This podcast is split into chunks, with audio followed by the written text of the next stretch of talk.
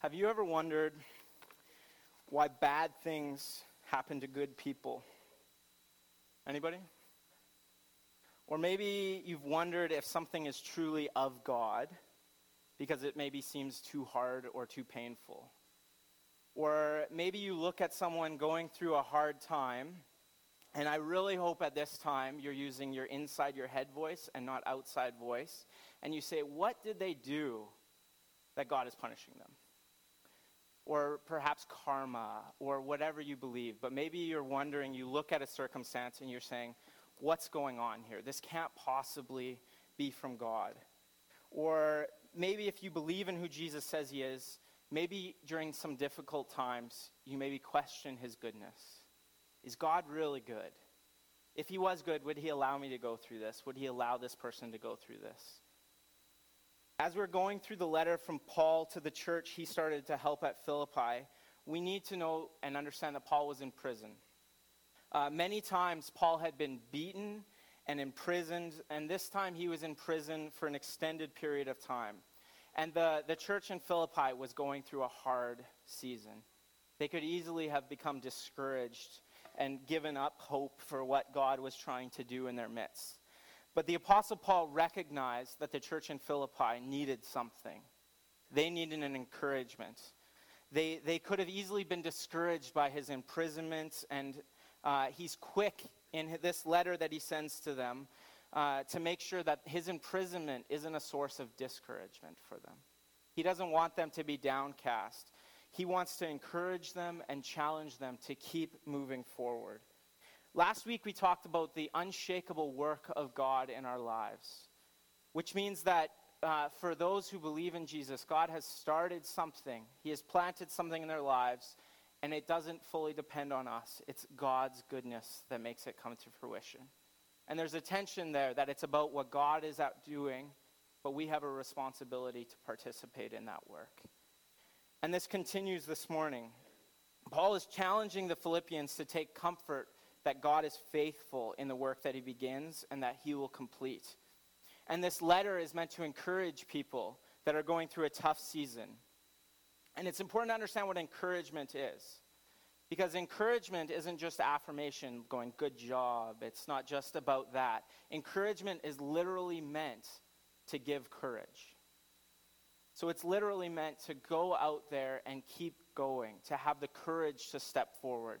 It's not just about making you feel better, but it's about helping you to press on and to press forward into what God is calling you to. So this morning we're seeing how the imprisonment of Paul not only doesn't hinder what the gospel is doing, it actually helps to advance the gospel.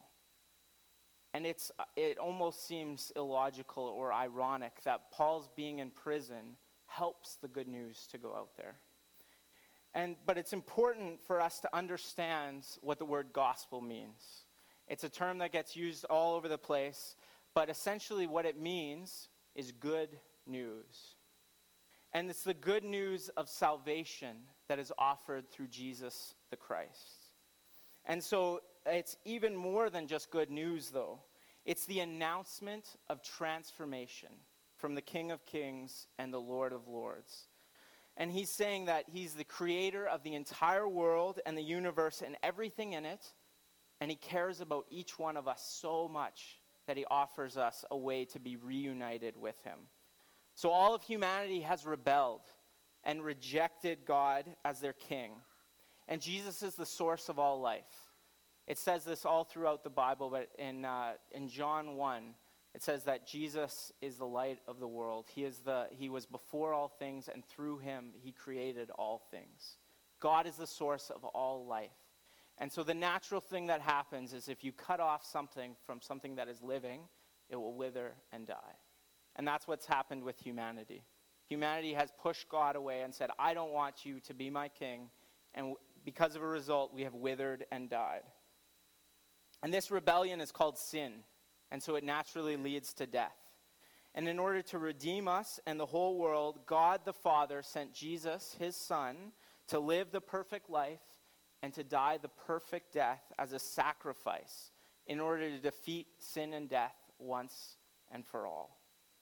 And so those who respond to this through faith and obedience and repentance are redeemed become ambassadors of the king and then are able to experience real life and transformational life in community.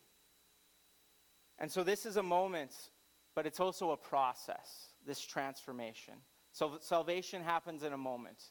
It happens when you say, I want to follow Jesus. I believe he died for me. I believe that he died on the cross and that he didn't stay dead, but he resurrected. And so that happens in a moment, that choice of belief. But then it's an ongoing process. So it can't just be about that moment. It has to be an ongoing process where you follow Jesus more and more in relationship. That's what the gospel means. It means we believe that Jesus is the good news and that we want to continue to follow him and be agents and be those who tell other people about the hope that can found in Jesus the Christ. And so as we this morning we're we're looking at Paul and we're looking at what he has said about the gospel and how his imprisonment has actually helped to spread the gospel. So if you have uh, a Bible with you or if you want to grab one out of the, the back of the pew, I'm reading out of uh, Philippians 1 12 to 18a. And uh, it'll also be on the screen behind me. And I'm reading out of uh, the NIV, the New International Version. And it says this Now I want you to know, brothers and sisters, that what has happened to me has actually served to advance the gospel. As a result, it has become clear throughout the whole palace guard and to everyone else that I am in chains for Christ. And because of my chains, most of the brothers and sisters have become confident in the Lord and dare all the more to proclaim the gospel without fear. It is true that some preach Christ out of envy and rivalry, but others out of goodwill. The latter do so out of love, knowing that I am put here for the defense of the gospel. The former preach Christ out of selfish ambition, not sincerely supposing that they can stir up trouble for me while I am in chains. But what does it matter? The important thing is that in every way, whether from false motives or true, Christ is preached. And because of this, I rejoice. Paul is in prison and he's rejoicing. That's almost laughable, isn't it? How many prisoners have you seen in movies or in real life that are in there laughing because they're like, woo, I'm in prison. This is awesome. But Paul's not a masochist, okay? He doesn't like being in prison. What's he rejoicing in? He's rejoicing that the good news, the gospel, is being proclaimed because he's in prison.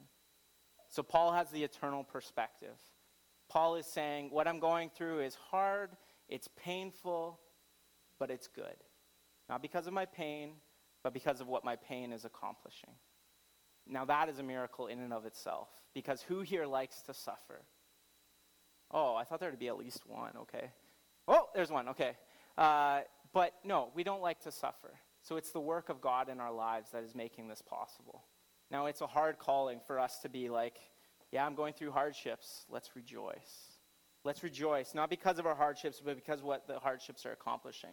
So, Paul after his, his introduction in the first 11 verses of this, he starts by saying, I want you to know. So this marks the introduction from his, in, or the transition from his introduction to the main part of his letter. And Paul is, is following the traditional form of letters in this Greco Roman time. He starts with his introduction and goes straight into the reason he is writing. And the people hearing this letter would have heard it read out loud. One person would have gotten them all together and started reading this out loud, and they would have been sitting here with bated breath, going, okay, now he's getting to the meat. We want to actually know how Paul is doing. We know he's in prison, and we sent uh, our pastor to him to bring him some offering money in order to help him because you had to pay to be in prison. Get that for fair. And uh, if you wanted to eat, that is. But, uh, but they're waiting, okay, how is Paul doing? And what do they hear? They hear, instead of how he's doing physically or emotionally or spiritually, Paul says the gospel's going forward. That's how Paul's doing. He is so in love with the work that Jesus has called him to do, he can't help but relate how he is doing to how the gospel is doing. He says, I'm in chains and the gospel is advancing. And he says, I'm doing great. The gospel's going forward.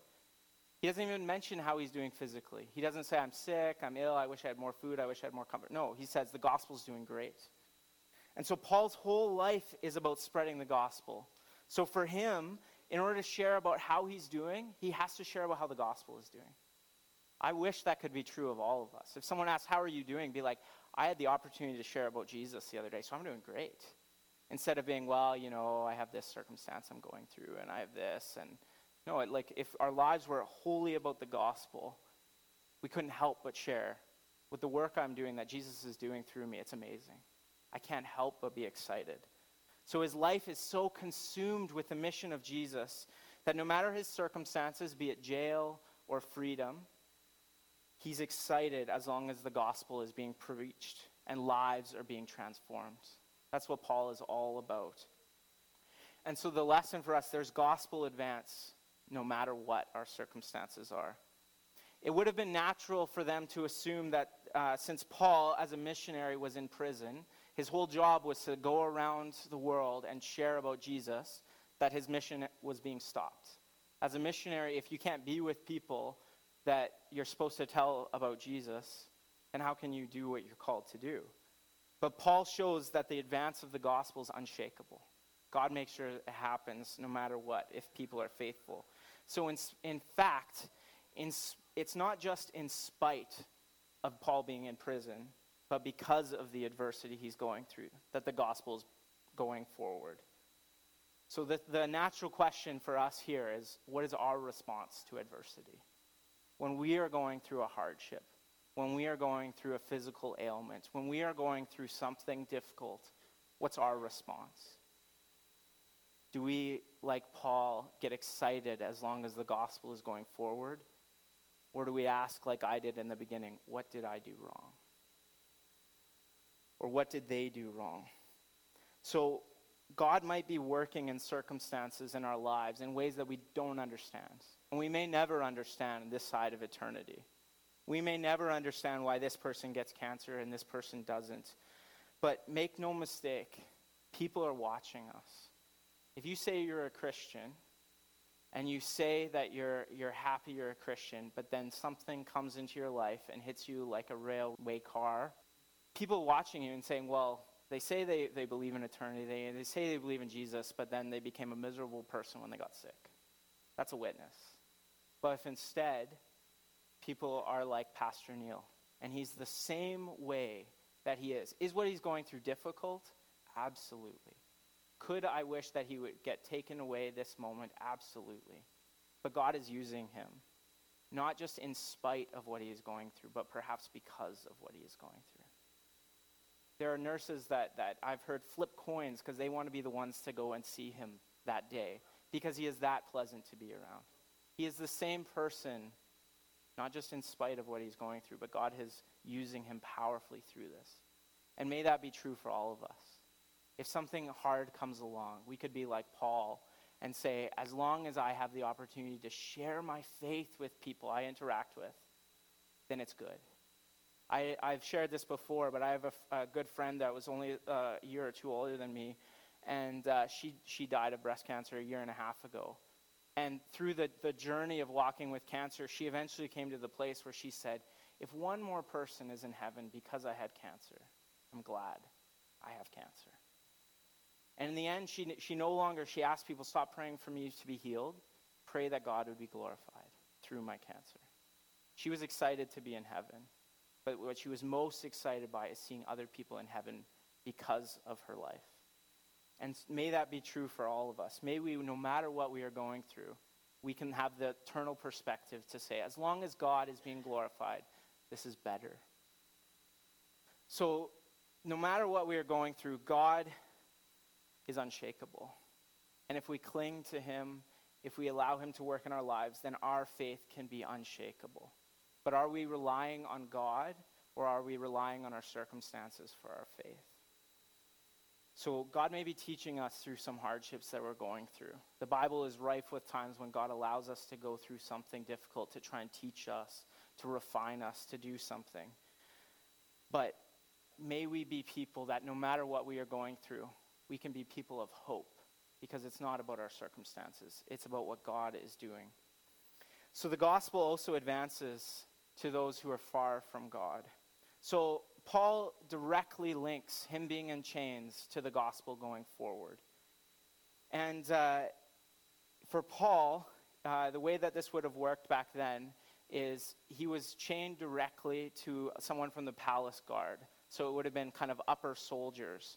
And often in these times, Romans would be chained directly to the prisoner for four hour intervals. So they would have been linked directly to Paul. And so Paul was a pretty radical guy. You don't have to read the Bible very much to, to understand that Paul was a, a super radical guy. And so, depending on your perspective here, you could even think, well, poor Paul. You know, like that would be so uncomfortable. You don't have privacy. You're chained to a guy for four hours of a day and then it changes. But, but if you really think about it, those poor soldiers, you know, they would have believed in all of the, the Greco Roman gods. And here you have this guy who is so radical about Jesus that he can't stop talking about him and gets sent to prison. Now imagine you can't leave for four hours. So there, there's this movie, uh, and I won't say the title of it because it doesn't really matter, and I wouldn't recommend it, but it's, it kind of has anti heroes in it. And there's this, uh, this guy called Rorschach, and he's, he's kind of an aggressive guy, and he's, he's really physical and he can fight. And uh, he's sent a lot of people to jail because, uh, because of uh, he's kind of the hero. And uh, he, gets, he gets arrested and sent to prison. And uh, not, it doesn't take very long for a whole group of people to attack him. And he defends them all off, fights them all off, and the guards actually have to come in and, uh, and take hold of him because he's hurting so many people. And he screams out, You have to remember, I'm not locked in here with you, you're locked in here with me to try and scare them all and realize. And that's, I could imagine Paul saying that to the guys. Be like, you have to remember, I'm not chained to you. I, you're chained to me, and I've got a captive audience for four hours, so sit down and listen up. And so Paul's looking at this as an opportunity. He can share his faith with someone who can't go away. But Paul actually says that these palace guards are coming to faith in Jesus. And he rejoices at that. What other opportunity would he have had to spend four hour intervals with these guards and they couldn't go anywhere? For Paul, instead of going, well, this sucks, he goes, great, a captive audience, and they can't leave no matter what. So Paul is going on and sharing with every opportunity that he possibly can. And then in verse 14, Paul goes on to say that the gospel advances more boldly because of his chains. So Paul realizes that there are other people whose faith is actually being catalyzed and is being encouraged because of what Paul is going through. So Paul was, Paul was a great public speaker. He would have went into places, found where people that might have been people that were interested in seeking God, and he would share faith with them. And so these people had heard about Paul. He, uh, everywhere he would go, he usually would stir up a riot or something. People would beat him up, and people would get mad at him because he was so radical. But so people knew about Paul. They had heard about Paul. And so they had heard this guy that had preached about suffering for Jesus and advancing the gospel no matter what. And now they're seeing him practice what he preached. And that encourages them. They go, Well, he talked about it. He talked a good talk. And now I see him walking a good walk. And so those who maybe were on the fence actually decided, I'm going to commit and I'm actually going to follow Jesus through this time. And so Paul, no matter all the, the trials that he's going through, he's able to remain joyful and hopeful because he sees what God is doing through him. And uh, it doesn't say this in the Bible, but I think, it's, I think it's pretty clear reading about Paul. But he was kind of a doer. He liked to do things, he liked to go places. And so I think God wanted to slow him down so he could actually write a few really good letters that we have as the Bible. And four of these specifically are called the prison letters or epistles, is kind of the, the um, formal name, but these, this includes the letter of Philippians, Ephesians, Colossians, and Philemon. And all four of these are rich, and they were used by God to benefit the church and believers to this day. So Jesus redeemed Paul's time in prison by helping him to write these really rich letters. So, uh, what happens at times of persecution in the church, through church history and even through watching in Philippians here? Is that only those who truly believe that Jesus is worth dying for, that their faith is worth dying for, those are the only ones that you would find gathering together, praying together. And all throughout church history, it's been times when the church is most persecuted that it actually grows the fastest and the best. One of the most recent examples of this is in communist China. During communist China, they tried they kicked out all missionaries, imprisoned the ones that wouldn't leave, and the church exploded. It started through house church movements. People started gathering together secretly, and during times of hardships, when it actually becomes illegal to be a Christian, you're not a Christian because it makes you feel good. You're not a Christian because it gives you acceptance. You're not a Christian because of any of these peripheral things. You would only be a Christian because it's worth dying for. And so when the church goes through times of persecution, it's God showing who is most committed, who is actually here for the right reasons. And so sometimes God uses times of hardships to help people actually see if their faith is real. So when you actually have times when you have to actually question, is God truly good? Is he actually good? Do I actually believe that? Because it doesn't feel like what I'm going through is good. But you actually have to wrestle with your faith. It's uncomfortable. During times of suffering and persecution and discouragement, we have to actually ask, do I believe what I say I believe? And only those who, who actually believe Jesus is who he said he is stick around for that. So, Paul's suffering emboldens those who actually believed in Jesus. And so, the gospel, uh, Paul says, he moves on in verse 15 and 17, he actually says that the gospel advances through those who actually had bad motives, through those who actually were trying to make Paul's suffering worse. And it could have been people who actually wanted, uh, they, were, they were fighting, it's called polemics. It's almost inward battles, and they had difference of doctrine. They thought one thing, Paul thought something slightly different, and so they were trying to fight. Or it could have actually have been people that just almost were making fun of him. They had heard him preach publicly. They didn't believe what he believed, but they went around and started preaching and saying the same things, hoping that he would get worse treatment. But whatever it is, Paul actually addresses the concern that they had. They were, there were some people that were probably thinking, well, these people aren't Christians, and they're talking about Jesus, and they're preaching about him, but they're doing it for the wrong reasons. To bring it, to bring it down to today, and I hope, I hope this is surprising, but it's probably not. Uh, there are some people who preach the gospel for the wrong reasons. There are some people who have huge churches that aren't doing it for God's glory, but for their glory. Or perhaps they're doing it for money, or for fame, or for whatever. But Paul's lesson here isn't that that's a good thing, but that God can still use that. If the gospel is being preached, if the Bible is being read, if people are offering things to God, even if the, the person in front has the wrong motives, God can still be faithful and change lives. I won't speak directly about Joel Osteen, but I'll talk to you about him later. I don't want to I don't want to slander somebody publicly, but I have my own personal opinion about Joel Osteen. But I'll leave that between you and him and me later. but uh, yes, there are people that, that you could name that you could say, well, I don't know them. I don't, I don't believe the gospel they preach. But Paul isn't saying that's a good thing. And I think that there is room for saying, calling people out. But I think uh, Paul's point here is that it's more about preaching the gospel. Rather than preaching against people, we are supposed to preach the gospel. And God can still even redeem those people. And so this can apply to people at all different levels. Don't just think of this as the leaders of church. And I, I, I wish that we would think this was silly. But we as people often look at other people maybe that are succeeding at something. And you go, what, I wish I had what they had. Or I, you look at someone who's way more talented than you and be like, I wish I was that talented. But the truth is that none of us choose how talented we are. None of us choose how gifted we are. We have something to do with that, which is if you have a gift, you can develop it, you can use it, you can become better at it. But it's actually silly to look at someone and be like, well, I wish I had that gift. Because they didn't earn it, and you couldn't earn it either. It's God chooses to give different people different gifts, and it's our responsibility to steward them and to use them.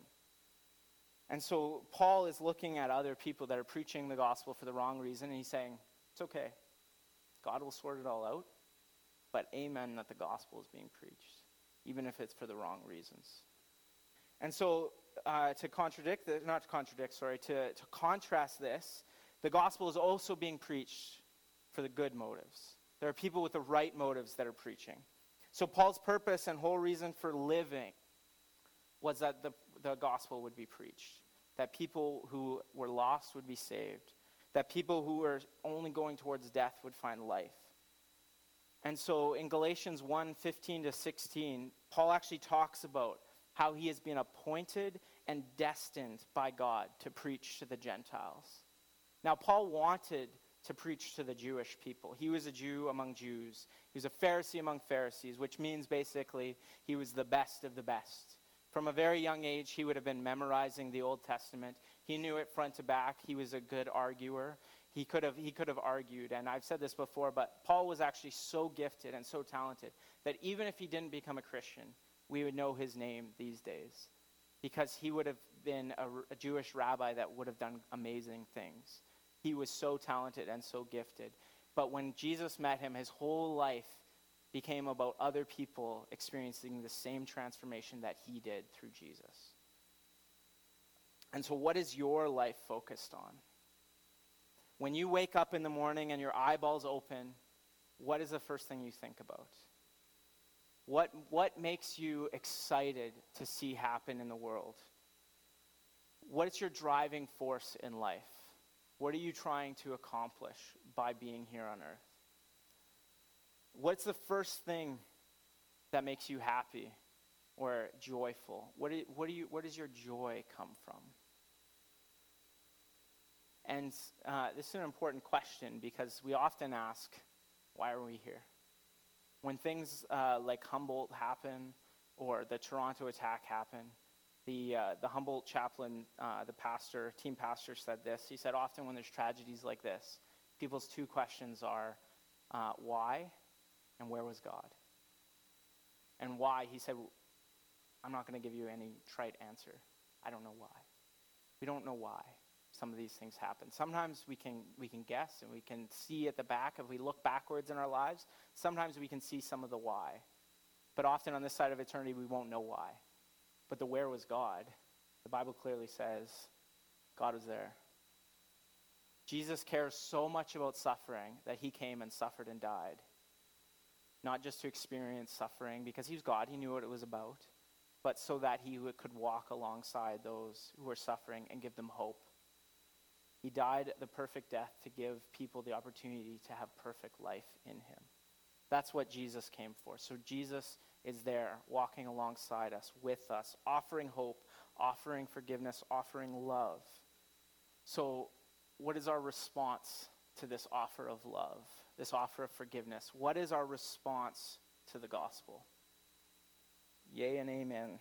Have you accepted it? If not, what's stopping you? You know, God is a big God, and if you reach out and you ask Him questions, He'll answer. I don't know how He'll answer them through somebody else, maybe through talking to you, maybe through if you open the Bible and read it. But God's there, He's ready, so reach out to others maybe here that you would feel comfortable asking questions. Questions are never bad. Doubt itself isn't bad if unless you just hold on to it. Unexpressed doubt is dangerous. Doubt itself can actually be a part of faith. If you ask, is God really good? And then you bring that to him, he'll show you that he's good. But if you just question it and then walk out of church and be like, I don't know if God's good, then you haven't even given him a chance to show you his goodness and his love and his mercy and his grace.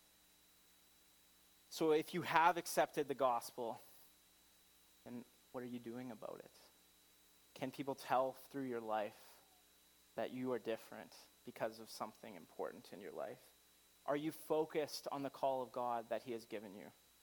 And now, the calling of God is an interesting thing because sometimes for some people it's super clear. He'll be like, do this job go this place, do this. And then for some other people, it's go into the world, make disciples. And that's the call of God for everyone. Sometimes He's super specific with your job, with your career, your spouse. Sometimes He isn't. But the call of God from the Bible is if you believe in Jesus and who he says he is, you have to tell other people.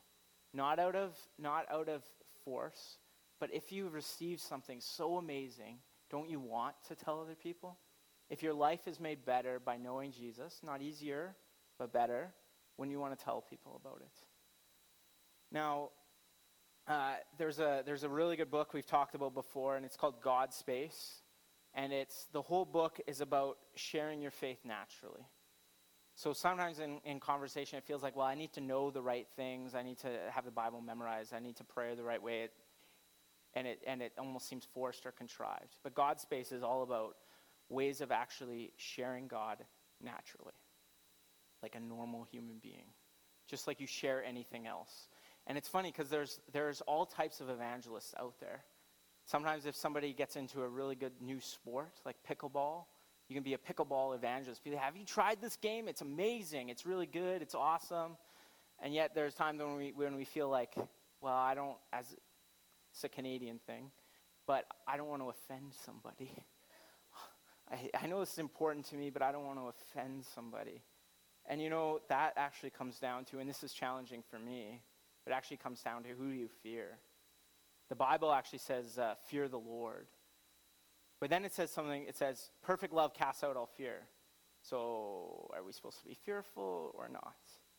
But I think as human beings, we, uh, what that is saying, what it means is that uh, instead of fearing what other people think, if we are going to fear anyone, we should care about what God thinks. So if we're worried about, well, maybe somebody won't like me if I tell them about Jesus, or if I invite them to talk about faith and what they believe, then we're, we're fear, more fearful of them than we are about God. And it says that God is the only one who's in charge of eternity. So what do we care about what other people think? Now, cautionary, don't be rude, don't be a jerk. And uh, I self confessedly have done this very poorly before. I've hurt people I've cared about. I had poor advice and tried to call people out for their sin and say, You're living this way and it's wrong. And that's totally the wrong way to do it. I'll just say that right now. Because you can't expect somebody who doesn't believe in Jesus to act in a way that they would if they believed in Jesus. So, Jesus, when he came to people, he never came first with condemnation. He came with love and acceptance. And then through relationship with him, he helped them to learn to follow him better. But he never came first and said, Change how you are, and then come and follow me. No, he said, Come and follow me, and together we'll help change you. And that's the transformation that Jesus offered. So for us as a church, God has given us a clear purpose and a point for being here. The Bible very clearly says that the, the point of church is to go and make disciples. And so, as a church leadership, since the fall, and I'll be talking about more of this at the AGM, but since the fall, uh, under Pastor Neil's leadership, we've been looking for what is, what is God's vision for our church? Where are we supposed to go? What are we supposed to be about? And we crafted a vision statement that is quite broad, and I'll talk more about it specific on May 27th. But it is real transformation for all people in Christ. And the, to break this down, so real transformation, this isn't just self help. This isn't just let's change your behavior, that's just work on these external things. It's about actually being transformed, real transformation to becoming more and more like Jesus. And for all people, the church should be the most inclusive place in the world. So our, our uh, church should represent everybody in our city. We should be a perfect cross section of our city. But we're recognizing we're actually missing a portion of our city. We're lacking in young people. We're lacking in children. And we want to see more and more things. We want to see more and more people that come to faith in Jesus. And uh, all throughout the, ba- the Bible, one of the main focuses of the church, even in Deuteronomy, was when you are sitting down or lying down or on the way to teach children about what God has done in your life. And so as a church, we're seeking to do that. And then the last part, in Christ. That's what it's all about. It's about Jesus and what he has done for us and what he is going to do. And so as a church, we long to see people coming to saving faith in Jesus Christ. And uh, this transformation is what the gospel is all about. The gospel isn't just something we say, it's about something we do. So we share our faith and we help people to come to know Jesus. So if we actually are believe in Jesus the way we're supposed to believe and we've actually experienced the gospel the way we're supposed to have experienced it, that should be what we are all about as individuals and as a church. That should be what our focus about. That we should be so focused on seeing other people experience this because we want to share what God has done for us. That should be what sets us on fire. That should be what excites us. So rather than thinking about, well, I'm going through a hard thing, I'm having a hard day, yes, we need encouragement. Yes, we need to press on. But it should be about how can my hardship possibly, how can I share my faith through this hardship? Maybe I have to go to the hospital. How can I share my faith with those in the hospital? How can I pray for people? And so as a church, we're going to be doing that. And, and my heart as an individual beats to see other people come to saving faith in Jesus. Those, those who already know Jesus to take one step closer to him and walk closer and closer in obedience. And those who are far from God to take one step closer. I want to I wanna undo the, the myths that people think about Christians. People think we're stuffy. People think that we're, uh, that we're hypocritical.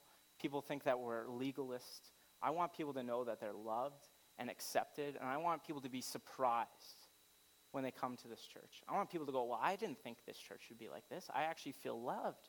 I feel welcomed. I actually want to come back. Because there's a lot of people that think that coming into the church, maybe God will strike them with a lightning bolt or something. But I want them to be surprised by how loved they feel when they come to church. And I would love for that to be true. And I don't, and I don't say that it's not necessarily true. I know that people feel loved and accepted here. But I have hope that it can go more. I have hope that this time next year we could be celebrating with 20 baptisms. Wouldn't that be amazing? Wouldn't that be amazing to hear story after story of changed lives? That's, that's what it's about. That's what church is about. And so now I'm not going to stand up here, though, and pretend this is easy. You know, life is hard. I started by asking that very purposely. Life, life is hard. And we all need encouragement. And that's why we're going through this series. But the, there's a whole world out there that needs to hear about Jesus. There's a whole world out there that needs to know about the love that is offered to them. And now, in top of that, life gets hard and painful, and sometimes we can be distracted. So, just like in Toronto this past week, one individual that is so far in sin that they, they in their anger and their hate, they can attack other human beings. And that, that breaks my heart. Because that, that man needs to know about the love of Jesus. Those people who are injured and killed need to know about Jesus. But yet there are people dying every day who never heard about Jesus' love for them. Maybe someone was too scared to tell them. Maybe someone was too comfortable with the way that church was done to go out and share their faith. And so may we be encouraged that Jesus loves us enough to accept us, and may that impact us enough to go out and share our faith, to be innovative with how we share the gospel, to be creative in the ways that we move through the world, that we see it's not about coming to church. This is the equipping, this is the, the point where we can come together to be sent people, to be people who are in the community purposefully and give our whole lives to follow Jesus. So in, in verse 18a, Paul recognizes that there are some people who preach about Jesus for their own gain and that they lead people astray. And we should be careful about this, as I said. But Paul cares so much and is so joyful and rejoices that the gospel is being preached. And may we be the same joy. May we have the same joy. May we rejoice that the gospel is being preached in this church on Sundays and throughout the week. May we be people that have, on these praise and worship nights, we are overflowing with people who want to stand up and share about how they were able to share about Jesus that week. So let us be people who are following God passionately and fervently. And so the, the most important thing is this doesn't rely on us. I'll just say that right now. the church is the hope of the world because God has called us to be that. And we are to participate and we are to do this, but it's the work of God in our lives as individuals and us as a church. So we have something to do in that, and that's participate, but it's about what God is going to do. So when the gospel is preached, the Spirit of God miraculously works in people's hearts and minds and changes them. Now, does everyone you tell about Jesus accept it? No. I'll just say that right now. People rejected Jesus. Tons of people rejected Jesus. But there were some people who captured what he said, and they set the world on fire. People that were, were fishermen, that were uneducated, were able to, uh, to walk through a life of suffering and persecution, all to the glory of God. And I know that sounds hard, and that's because it is. But it's worth it. Because our lives aren't for this life, our lives are for eternity. And so, wouldn't we want our lives to do something? When I ask you, what's the point of living? What's your, why do you get out of bed in the morning? May it be to see God be glorified. May it be to see other people in eternity because of your life. So God continues to advance the gospel through the weakness and suffering of his people today. And as we find ourselves surrounded by those who are going through hard things, when we are going through hard things, may we be people of hope and joy and rejoicing at the Lord. Let me, uh, let me pray for us. And then, as you feel led by the Holy Spirit or uh, what's going on in your heart, if you, if you want to come up to the front and I'll pray for you, or if you'd like to sit and talk with somebody, or if you'd like to stand and worship joyfully and rejoice at what God is doing, do as you feel led this morning. So please join me in prayer. Father God, I thank you for who you are. I thank you for the work that you have begun in the lives of your people. And I pray for us as a church and as individuals here that we would be impacted by what you are doing in our lives, Jesus. When we, when we leave this place, we aren't going ahead of you. You have went ahead of us, and you have given us tasks to do. And it's not about earning our salvation. It's not about doing things so we're accepted. It's because we're loved, because we're accepted, we are able to move forward no matter our circumstances, and we are able to share the hope that can be found in you alone. So may we be people who are full of hope and joy, and may we be people who share about you, Jesus. I pray for those here this morning that don't yet have a relationship with you, Jesus. And I say not yet because I have hope that they would come to you, Jesus. I have hope that no matter where they are, no matter where their hearts are at, Jesus, that they would take one step closer to you. And I pray for those of us here this morning that would say, Yes, I love Jesus. Yes, I accept the gospel. That we would be people who would take one more step closer to you.